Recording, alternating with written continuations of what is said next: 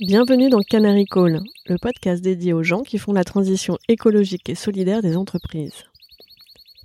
Dans les mines de charbon, le canari, plus sensible que l'homme à la qualité de l'air, alertait les mineurs en cas de fuite de gaz toxiques. Lorsque le canari s'agitait dans sa cage, cela signifiait que les hommes devaient sortir de la mine en urgence.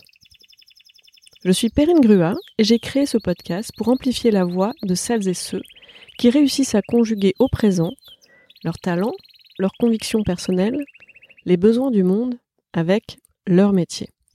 Avec Canary Call, mon objectif est aussi de convaincre de miser sur ces canaris qui sonnent l'alerte et agissent juste à temps. Leur engagement est contagieux. En les écoutant, les portes des possibles s'ouvrent et l'envie d'agir gagne.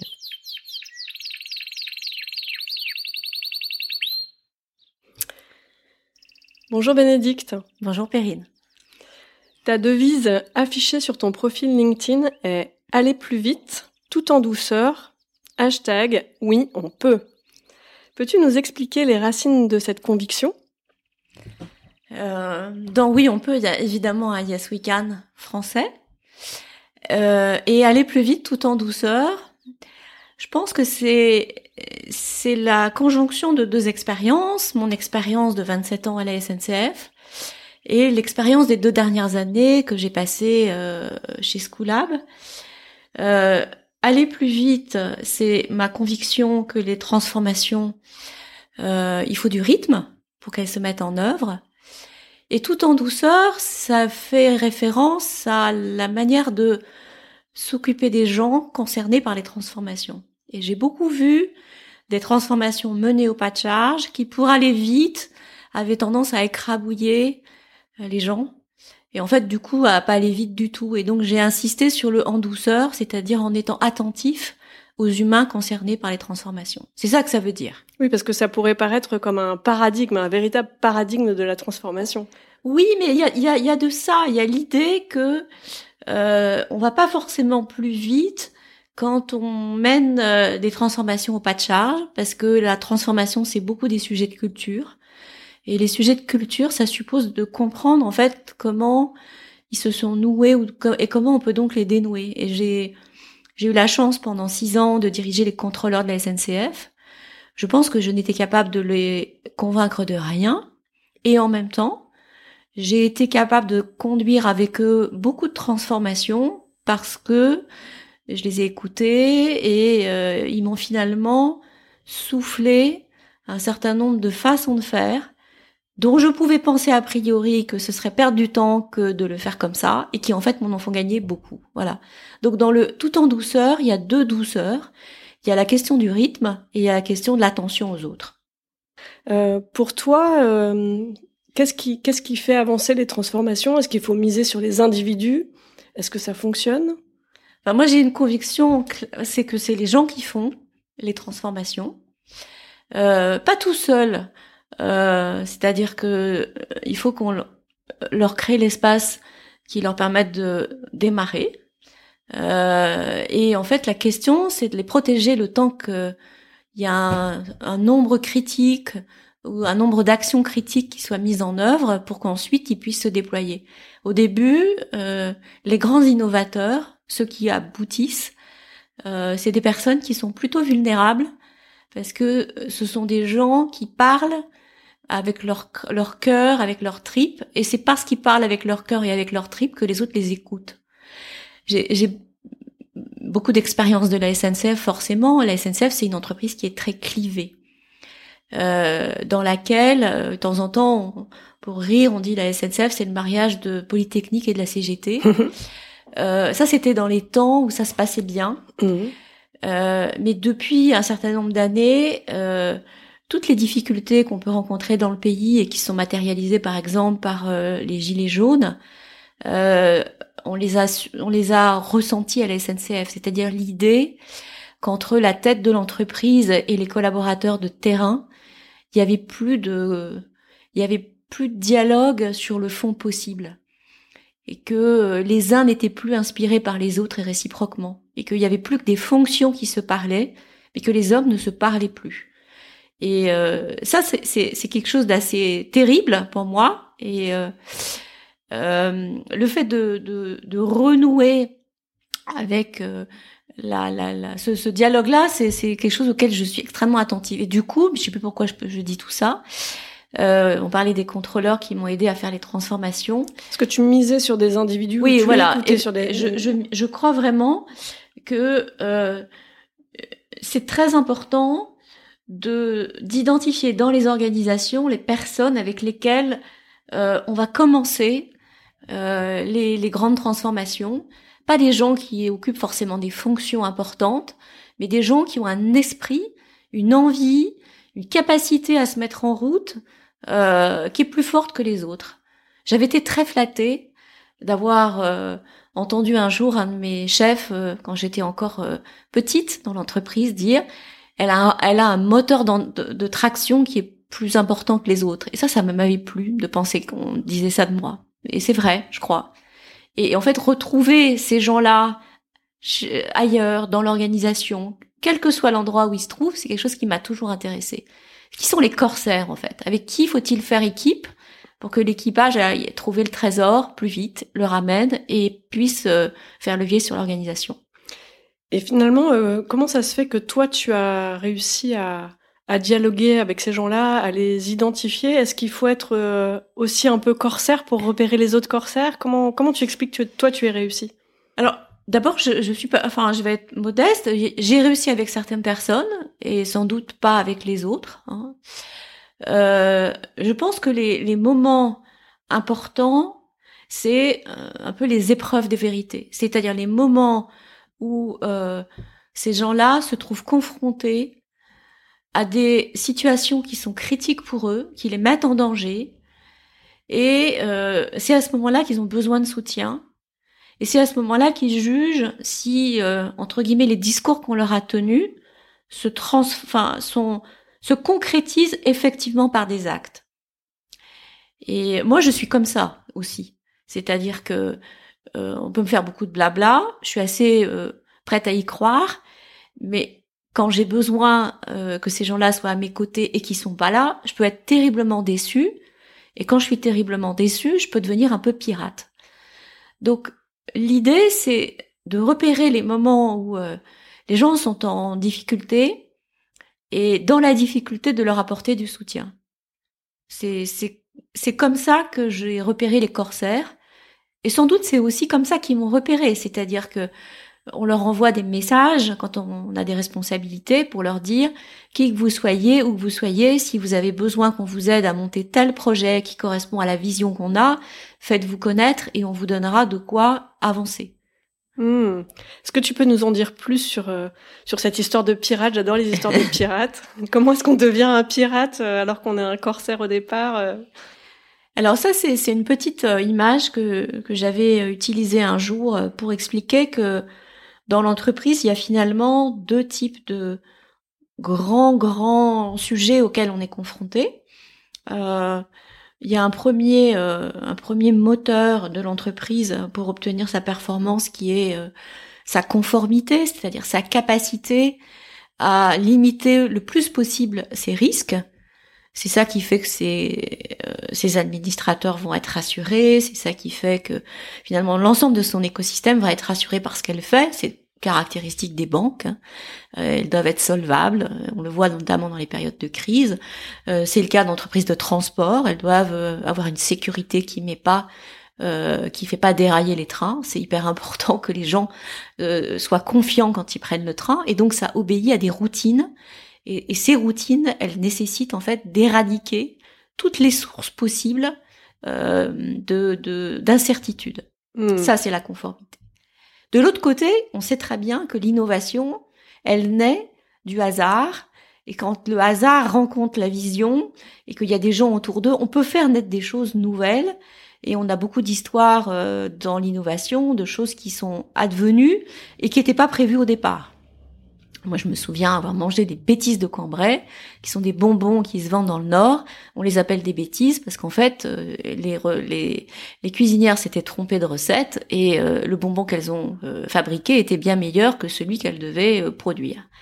Bon, alors tout le monde, tout ne fonctionne pas comme ça, mais l'innovation, c'est quand même un processus par lequel quelque chose de nouveau advient, et il advient parce qu'on est capable de repérer un signal faible et de, de, faire en sorte que ce signal devienne une offre, un produit, un service, etc.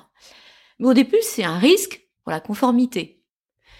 Et donc, euh, finalement, ce que j'avais euh, un peu identifié, c'est que dans l'entreprise, on a besoin et de ceux qui veillent à la conformité et de ceux qui veillent à l'innovation. Et c'est pas les mêmes profils. Mm. Ceux qui veillent à la conformité, c'est plutôt des gens qui sont à l'aise avec les règles et qui les font respecter. Et on les retrouve souvent euh, avec, on va dire, euh, ils aiment les uniformes et ils aiment en fait être une fonction avant d'être une personne. Je les appelais la marine royale. Et puis ceux qui, au contraire, se moquent un peu et s'énervent des procédures, ceux-là, ils, se, ils sont plutôt envie qu'on les reconnaisse pour ce qu'ils sont en tant que personne et moins pour la fonction qu'ils exercent. Et ils sont prêts d'ailleurs à s'affranchir d'un certain nombre des règles de leur fonction dès lors qu'on leur propose des projets intéressants. Ça, c'est les corsaires. Et les corsaires, euh, la caractéristique, c'est que si on veut qu'ils se développent, il faut pas trop les embêter avec des procédures. Et euh, la marine royale, si on veut qu'elle soit efficace, il faut pas trop lui mettre de difficultés dans les pattes. Résultat des courses, pour un patron, Manier les corsaires et la marine royale, c'est généralement pas une partie de plaisir, parce que les uns et les autres se caftent, et la marine aimerait bien qu'on entend, fasse entendre raison aux corsaires, et les corsaires aimeraient bien qu'on arrête de leur mettre la marine dans les pattes. Le problème, c'est qu'en fait, les corsaires sont pas du tout euh, des gens qui aspirent à devenir un jour des officiers de marine. Et euh, quand on les déçoit, eh ben, ils ont tendance à se retourner contre le système et à devenir un peu pirates. Et c'est comme ça, je m'étais rendu compte par exemple à la SNCF que il y a parmi les représentants syndicaux des gens qui sont en fait des corsaires à qui on n'a pas euh, donné le moment venu le soutien nécessaire pour des projets qu'ils avaient envie de monter, qui éventuellement se sont fait dégommer euh, par des officiers euh, qui n'ont pas pris conscience que ce qu'ils proposaient pouvait être intéressant et qui se sont mis en fait à se retourner contre le système et à ce moment-là à tirer dans la coque, peu importe s'il coulait le bateau, voire l'équipage.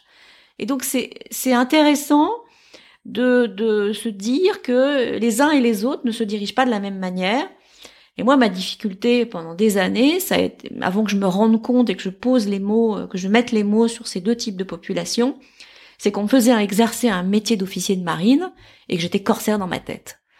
Et ça a été la source euh, à la fois de beaucoup de frustration et aussi de beaucoup de capacité d'innovation parce que j'ai eu la chance d'avoir un patron euh, plusieurs fois dans ma carrière qui s'est dit elle il faut quand même peut plutôt miser euh, sur le fait que euh, elle peut avoir des idées elle peut les mettre en œuvre et puis ça peut marcher et puis je pense que ayant été élevée dans une famille bien comme il faut et en ayant fait des études bien comme il faut je me rappelais aussi que on a beau euh, être corsaire mm. dans sa tête, si on connaît les codes euh, des officiers de marine, on peut finalement jouer avec les codes des uns pour se donner des espaces de liberté avec les autres. Hmm. Donc à, quel point est-ce qu'on a besoin des corsaires alors? Est-ce que tu as des est-ce que tu as des des cas comme ça en tête où il était euh, absolument indispensable d'avoir des, des corsaires, je sais pas par exemple sur les, les enjeux de transformation digitale ou il faut il faut avoir des corsaires quand à un moment donné, il faut aller plus vite, euh, embarquer du monde, et pas se trouver euh, euh, affolé ou pas avoir peur du fait que ça puisse euh, déranger. C'est toute l'ambiguïté en fait de la transformation, c'est que on recrute parfois les gens pour qu'ils dérangent, et dès qu'ils dérangent, on les protège pas. Et, donc ce, ce, cette euh, cette il y a une sorte de moment particulier, d'équation particulière où il faut donner un coup de rein monstrueux pour faire avancer plus vite son projet et en même temps courir un peu, courir un peu, euh, euh, comment dire, dans son coin pour éviter d'être sous le feu des balles de, la marine. Et en même temps, à un moment donné, la marine, elle va avoir besoin de tirer parti de ce que les corsaires ont fait pour euh, édicter des nouvelles normes de façon à ce que les innovations qui sont euh, euh, sur le point de se mettre en œuvre cessent de bricoler pour devenir un peu plus efficaces et qu'elles permettent de convaincre les gens qui sont autour, quoi. Hmm. Parce qu'une innovation bricolée qui ne passe pas à l'échelle, ça finit par être un- quelque chose qui empoisonne et qui, et, et qui en fait meurt de sa belle mort. Donc il y a un moment où il faut courir vite, euh, réussir des choses, embarquer, euh, de, il faut convaincre, il faut que ce soit, ça fasse rêver un peu, il faut que ça fasse briller les yeux en fait. Voilà. Et, et malheureusement, pour les gens qui font de la sécurité, souvent ça fait pas briller les yeux euh, la sécurité, alors que euh, inventer des trucs nouveaux, ça fait briller les yeux. C'est un peu dur d'ailleurs pour les, les, gens de la marine euh, que personnellement j'ai pas toujours aimé dans ma carrière et dont je me suis dit plus plus, plus, quand, comme plus tard après euh, que tous les tout mon mes enjeux c'était d'arriver à ce qu'ils comprennent euh, ce, ces deux leur leur rôle et qu'en fait leur rôle venait à un moment donné euh, c'était en fait de pas de permettre que le système précédent euh, soit remplacé avec des codes avec lesquels ils étaient à l'aise pour que ça passe à l'échelle. Hmm. Pour que ça passe à l'échelle, dans ce que tu dis, il y a besoin de cette phase de protection Oui. bon moment.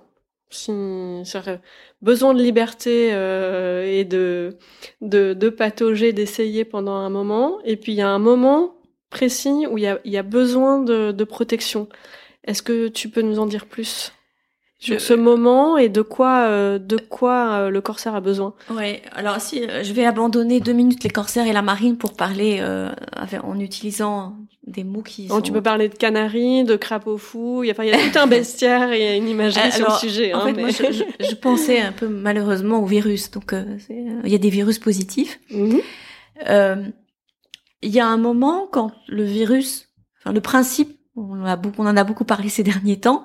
Le principe, c'est quand le virus s'introduit dans l'organisme, euh, il y a des anticorps euh, qui se mettent en, en- en place et euh, qui luttent contre l'émerge, enfin l'arrivée de ce corps étranger dans l'organisme, avec l'idée de le faire disparaître.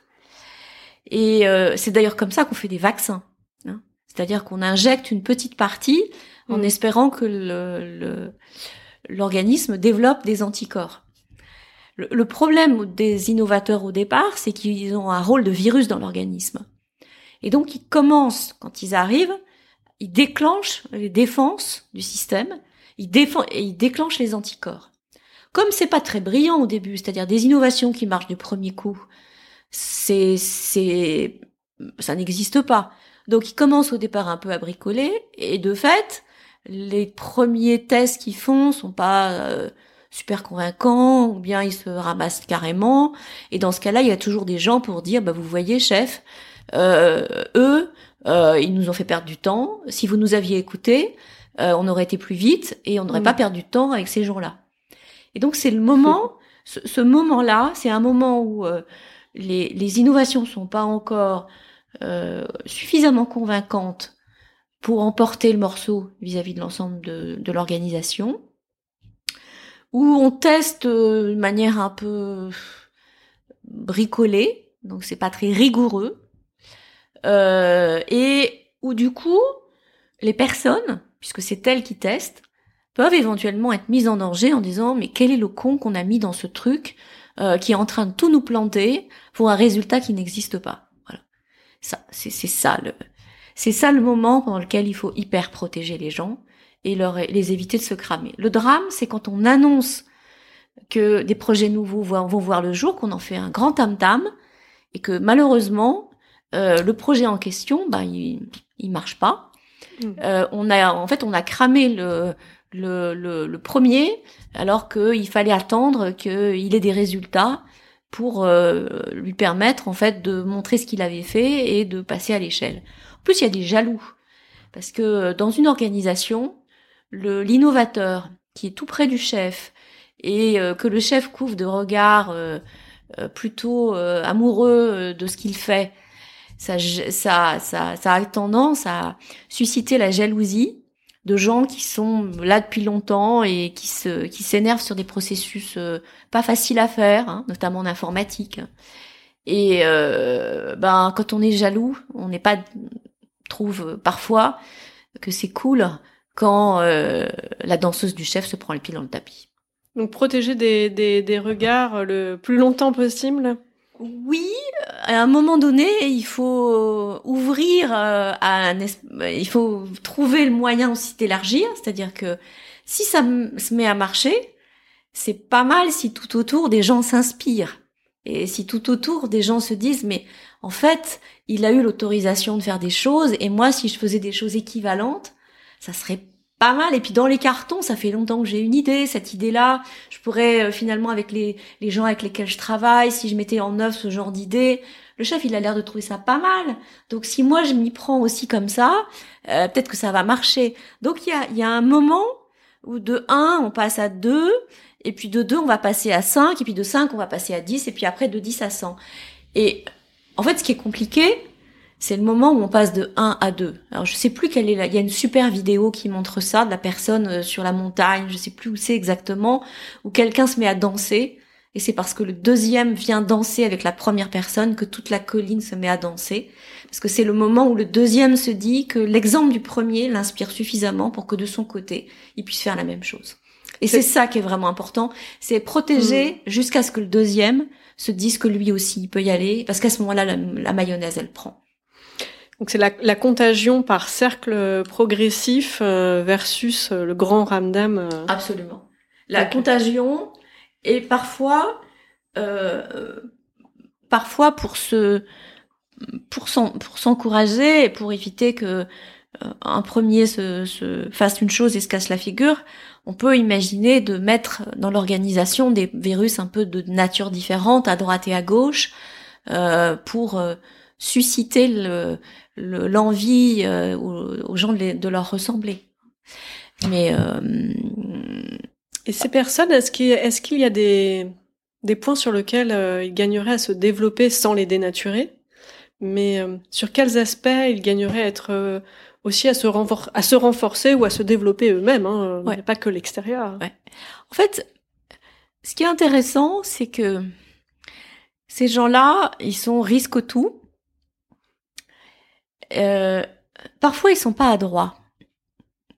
Ils ont un petit, une petite euh, difficulté à comprendre en quoi ils dérangent les autres. Et ils ont tendance à penser que si les autres sont dérangés, c'est parce qu'ils sont résistants au changement. Mais il y a des gens qui ont de très bonnes raisons d'être dérangés par les innovations. Parce que si l'innovation, elle détruit un processus qui est extrêmement indispensable pour l'entreprise, il a méchamment intérêt à montrer qu'il va être plus performant. Sauf qu'au début, il ne sait pas s'il est plus performant. C'est le fameux euh, syndrome de Christensen, enfin le, paradigme de Christensen qui dit entre une, bonne idée euh, qui deviendra euh, le premier projet, le premier produit de l'entreprise et des vieux produits qui continuent à marcher, bah, au début, on a tendance, si on n'est pas suffisamment visionnaire, on va continuer à perfuser le vieux produit avant de se décider à mettre toute son énergie sur le suivant, parce que on n'a pas du tout la, certitude que euh, il sera bien. On fait tous le procès de Kodak versus l'arrivée du numérique, mais parce qu'on connaît la fin de l'histoire. Il faut mm. se dire que quand on quand on est confronté à des transformations, on n'a jamais la fin de l'histoire devant son nez.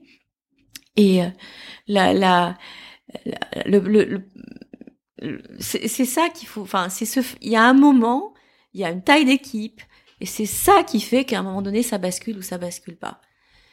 Et parfois, ça peut aussi basculer beaucoup, et on est aussi obligé de revenir en arrière. Ça, ça m'est arrivé aussi sur des systèmes d'information, par exemple, où on avait convaincu. Euh, j'étais, euh, j'avais, j'avais réussi mon coup entre guillemets sur un projet. Je peux peut-être le raconter parce que c'est, il y a jurisprudence maintenant, c'est une vieille histoire. euh, ça date euh, des ah années. Oui, on aime bien tes histoires. ça date euh, de peut-être 2003-2004. Euh, je, je, sur la, sur la recommandation d'une personne de auprès de moi, enfin à côté de moi, je découvre qu'il y a des nouveaux logiciels qui permettent d'organiser les roulements en tenant compte des préférences des personnels. Et euh, alors que euh, encore aujourd'hui d'ailleurs, le principe à la SNCF, c'est que euh, on organise des roulements théoriques de personnel Et puis ensuite, on dit, bah, lundi c'est Perrine, le de mardi c'est Bénédicte, euh, mercredi c'est Maurice et en fait euh, les gens se suivent sur les roulements indépendamment de leur envie de travailler plutôt un peu plus le matin, plutôt un peu mm. plus l'après-midi, de d'être présent quand les enfants rentrent de l'école, sachant qu'il faut suivre les trains qui circulent et que certains trains peuvent ne pas circuler certains jours et donc dans les années 2000 2003 4 5 les systèmes d'information n'étaient pas suffisamment performants pour faire de euh, la dentelle, euh, de la personnalisation à grande échelle. Aujourd'hui, ce mmh. serait simple. Sauf que euh, donc j'apprends que un logiciel est en train de se monter. Je réussis à convaincre tout le monde qu'il faut faire ça. On se lance là-dedans. On développe un prototype. On y passe énormément de temps. On convainc les organisations syndicales de se lancer dans le projet. Enfin, bon, résultat, on lance une première une première euh, expérience à grande échelle qu'on est obligé d'arrêter parce que on s'aperçoit que le projet ne fonctionne pas pour des raisons techniques, c'est-à-dire que les les freins culturels sont levés et malheureusement mmh. les freins techniques ne le sont pas. Et, et je pense que j'ai fait perdre du temps à l'organisation parce que euh, finalement je les avais convaincus culturellement, mais euh, le delivery technique n'étant pas au rendez-vous, eh bien, euh, ils ont été échaudés et ils ont mis énormément de temps à y revenir. Et donc, d'une certaine manière, d'une certaine manière, la, marine m'avait fait, comment dire, de, des recommandations et je les ai sans doute pas suffisamment écoutées. Et ce projet a été arrêté. Et euh, je sais qu'entre temps, il y a eu d'autres solutions qui ont été mises en place. Et ce qui est intéressant, c'est que c'est un conducteur euh, qui a monté euh, un une méthode de travail à son niveau, tout petit au départ. Pour lui, sa femme qui était elle-même contrôleuse, euh, l'ensemble de ses copains, etc. Et c'est ce produit-là qui a été téléchargé ensuite, euh, il y a deux trois ans, par, je crois que c'est 15 000 personnes. Ce qui montre que la la capacité euh, de, de scaler, elle doit aussi intégrer euh, les premiers protos qu'on monte. Mais ça, ça nous renvoie à des techniques d'innovation euh, qu'on apprend euh, euh, avec euh, les minimum viable products, hein, c'est-à-dire une idée, c'est un, une idée, une faisabilité technique, une faisabilité de marché et une rentabilité opérationnelle accessible. Donc, euh, donc finalement, pour les pour les rendre entre guillemets euh, plus adroits ou euh, euh faire aboutir les projets, euh, s'approprier ces fameuses méthodes de start-up, de MVP, de design thinking, ça a démarré par petits pas et itérer avant de déployer, c'est quelque chose qui, qui est important pour toi, qui te semble important? Oui, je, je pense que si j'avais connu, alors à l'époque, elle n'existait peut-être même pas, parce que je parle de 2005, Peut-être que le Y Combinator les avait déjà euh, sortis, mais enfin c'était encore très émergent. Je pense que si j'avais connu ça, ça m'aurait évité ce genre de bêtises. Hein. C'est-à-dire que toute mon énergie, je l'ai mise dans la culture, parce que c'était là qu'il y avait les freins les plus importants, sans m'apercevoir que euh, euh, la capacité à délivrer proprement le, le, projet, c'était ça qui convaincrait euh, la marine royale, par mm. exemple. Et donc, dans un écosystème, on voit bien qu'il y a des parties prenantes qui sont chacune sensibles à des des, des, points différents du projet qu'on veut monter. Mm. Euh, il y en a qui veulent s'assurer que euh, ça va être rentable avec une, à une échéance suffisamment rapprochée. D'autres qui veulent vérifier qu'on va être capable de le délivrer, au moins pour le prototype, euh, à l'intérieur de l'organisation pour des raisons de confidentialité. Euh, d'autres qui vont considérer que euh, il va falloir faire des démonstrations culturelles vis-à-vis des administrateurs. Alors quand on est en plus une entreprise publique avec beaucoup de parties prenantes et notamment des parties prenantes politiques, ça rend le sujet encore plus compliqué. Et, et, du coup, apprendre ça, c'est important, et apprendre, pardon pour ce terme, à manœuvrer avec tout ça, c'est aussi important. Mm. Et là où c'est compliqué, c'est qu'il faut rester authentique en même temps qu'il faut apprendre à manœuvrer. Mm. Après, sur la, la, partie qui a réussi dans ce que tu racontes, il y a toute la dimension transformation culturelle et aussi sur euh, un premier petit pas par rapport à, aux méthodologies d'innovation, mais qui était déjà remettre le l'utilisateur final au centre, hein, qui est aussi très euh, dans le lean, dans les approches. Euh, donc c'était c'était déjà aussi une un sacré pas. Oui, oui, c'est. Mais en fait, si je je pense que j'ai su j'ai su faire ça pour les les sujets qui étaient directement de ma responsabilité. En revanche, influencer une organisation, pour que ce qui fonctionne chez soi soit fait par d'autres qui n'ont pas le même profil, ça, je trouve que c'est infiniment plus difficile. Mm. Et, et, la question de vraiment du passage à l'échelle, c'est-à-dire de la transformation complète d'un modèle, j'en ai pas finalement tant d'exemples que ça. Euh, et j'ai, beaucoup, euh, beaucoup bataillé euh, contre l'idée que euh, seuls des changements qui étaient inventés ailleurs et qui concurrençaient un vieux modèle pouvaient mettre à bas finalement des anciennes organisations et des vieux modèles. Et j'ai beaucoup espéré que les nouvelles organi les vieilles organisations soient capables de se refonder de l'intérieur.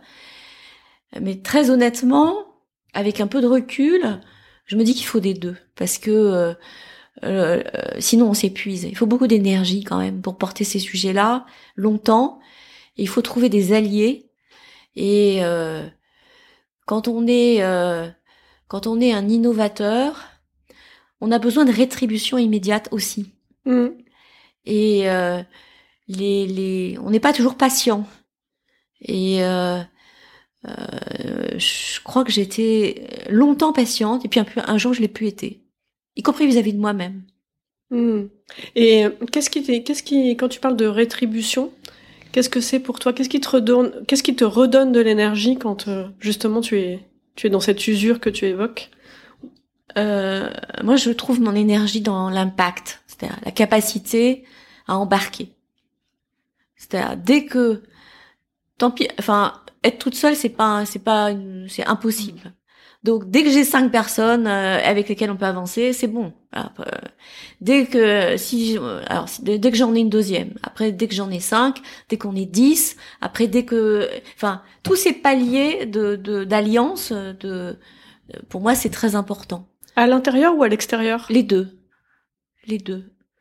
Euh, l'intérieur c'est important parce que si on a si enfin le côté euh, poète maudit ou le côté nul n'est prophète en son pays, c'est un peu un risque, c'est-à-dire d'aller se consoler euh, dans des cercles extérieurs de l'absence d'impact de l'intérieur. Et du coup, quel conseil tu donnerais à quelqu'un qui justement euh, est dans la phase où il veut convaincre, il veut embarquer, il ou elle veut bouger les lignes à l'intérieur? Qu'est-ce que quel conseil tu donnerais? Moi, je pense qu'il faut faire goûter le plaisir euh, de la transformation à des gens qui en ont peu l'occasion.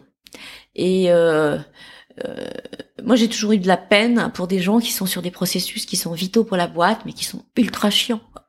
Et ces gens-là, ils se disent non mais c'est qui elle qui va à les petits cocktails machin et tout ça pendant que moi je galère pour que euh, les aiguillages soient fonctionnent tous les jours et personne le voit et c'est uniquement quand ça merde que je les ai sur le dos. Mmh. Donc euh, c'est important de d'associer du au plaisir de la découverte, au, au plaisir de l'innovation euh, des gens qui en, ont peu l'opportunité. Souvent, il y a je prends des risques et je m'amuse d'un côté à j'en prends peut-être moins, mais en réalité, j'ai sur les, les, épaules la responsabilité de faire tourner le système et comme on voit pas quand ça parce que ça tourne bien, bah finalement j'ai peu de rétribution.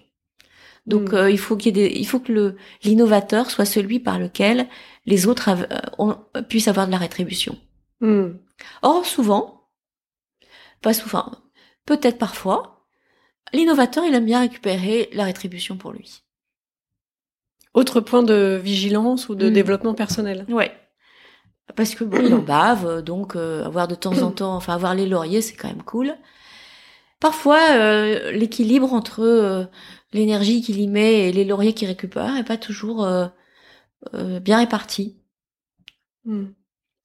Il y a des boulots ingrats euh, qui euh, euh, qui sont qui ont pas les honneurs. Alors ça c'était c'est aussi une de mes c'est aussi une de mes expériences euh, professionnelles.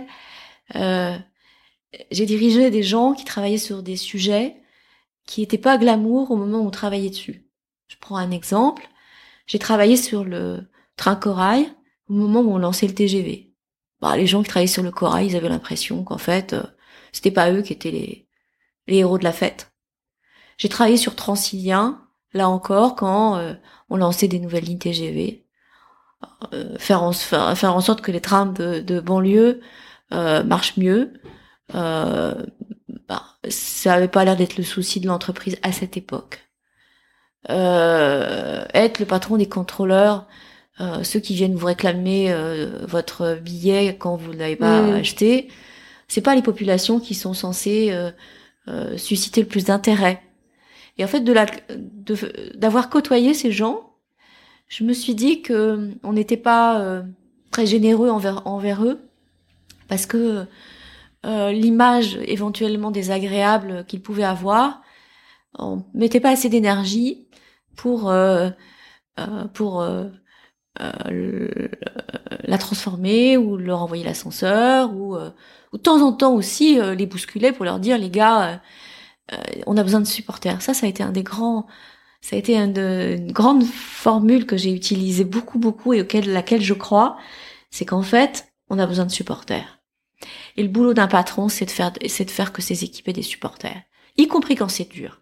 Et je me souviens très bien euh, si tu, dois t'en rappeler euh, peut-être, 98, l'équipe de France qui en fait devient championne du monde euh, de football, et puis je sais plus si c'est 2002 ou 2006 ou euh, où euh, ils sortent même pas du quart et euh, les, joueurs de l'équipe de France se, se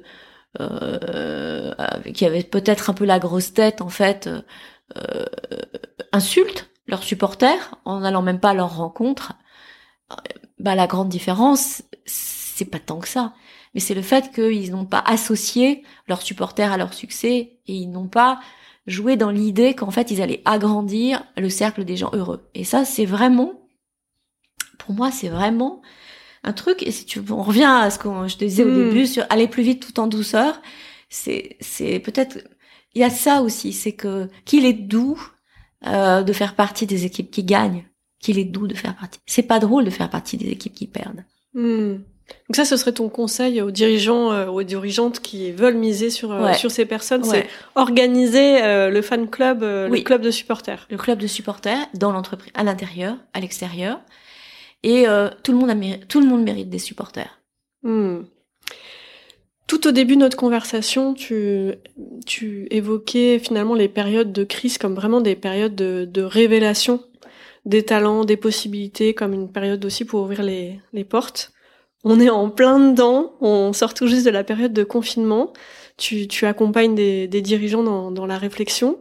Euh, comment tu vois les choses pour, pour l'avenir? Qu'est-ce que tu conseilles à ces dirigeants de, de faire? Euh, Comment, comment est-ce qu'on va accélérer tout en douceur? Parce qu'on est quand même dans une période où on se dit, oh là là, ça va pas être doux, quoi. Euh, ce qui est compliqué, euh, pour reprendre une formule que m'a soufflé un ami, il m'a dit, euh, les dirigeants, nous, on regarde souvent la, la grande aiguille, alors qu'en fait, euh, la trotteuse, pardon, ou la grande aiguille, alors qu'on devrait avoir notre énergie sur la petite, c'est-à-dire les, les, les, les cycles plus lents, et en même temps, euh, sur la trotteuse et les piloter ensemble. C'est-à-dire euh, euh, considérer que les décisions urgentes et opérationnelles qu'on prend sont éclairées par la vision qu'on a. Or, on a tendance, quand on est dans une entreprise, à être sur son budget ou sur son plan stratégique. C'est-à-dire, en gros, la grande aiguille. Donc il faut être plus loin et plus près zooming, zoom out, plus loin et plus près, plus loin, c'est-à-dire avoir la vision de ce que l'on cherche. Et la vision, elle a un énorme intérêt, c'est qu'elle permet de souder des gens qui sont éventuellement différents, qui sont éventuellement, euh, euh, qui ont besoin euh, que le sens de leur engagement personnel puisse à un moment donné rencontrer leur engagement professionnel. Et puis, il y a toute une série de décisions euh, qu'on a à prendre dans le quotidien où, quelque part, euh, euh, les décisions faciles, elles ont été prises depuis longtemps. Donc, le dirigeant, il est entre du gris à 42,5% ou du gris, enfin du gris à 49,99 ou du 50,111, c'est-à-dire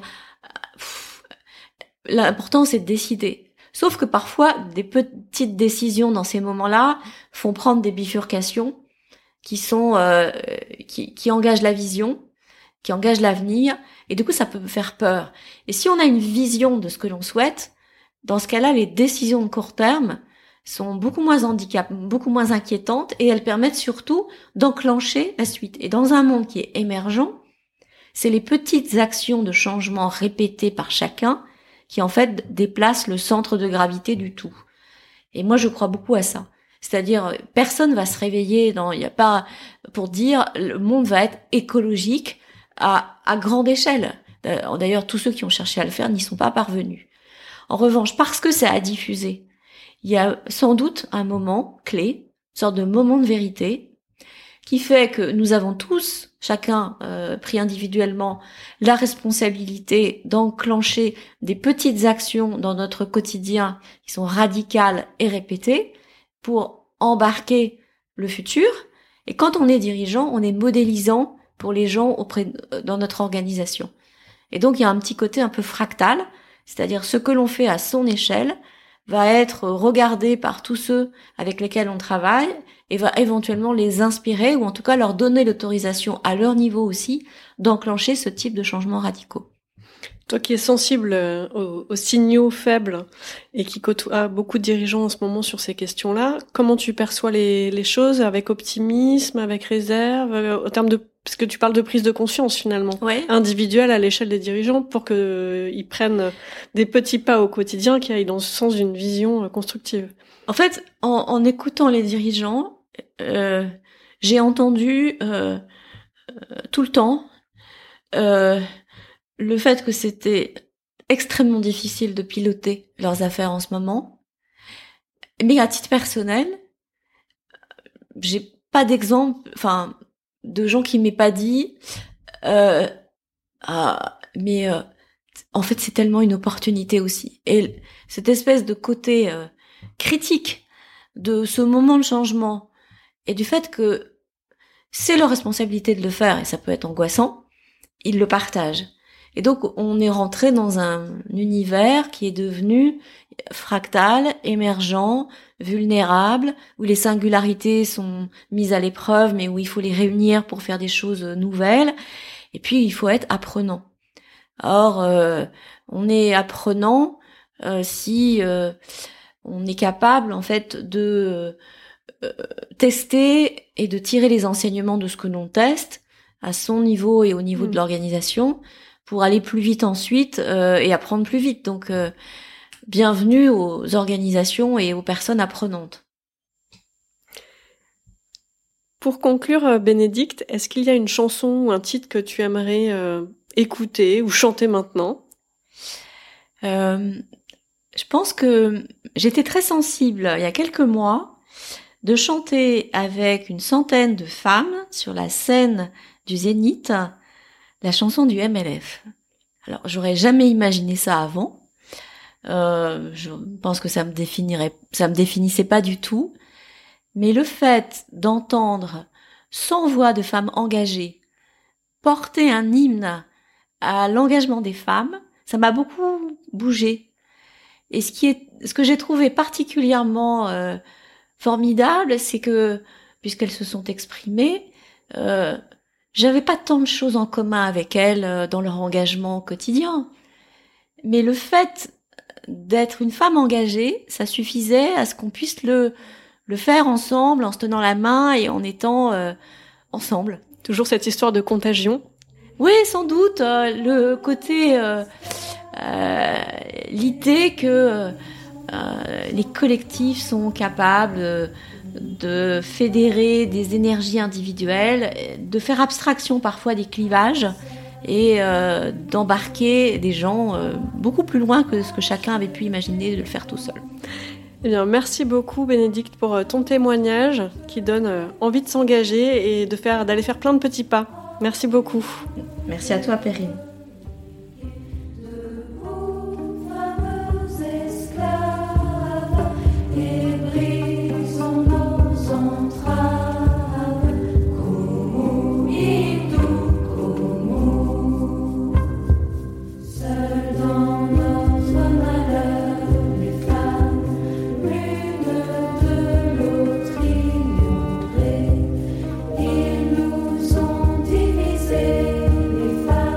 Merci pour votre écoute.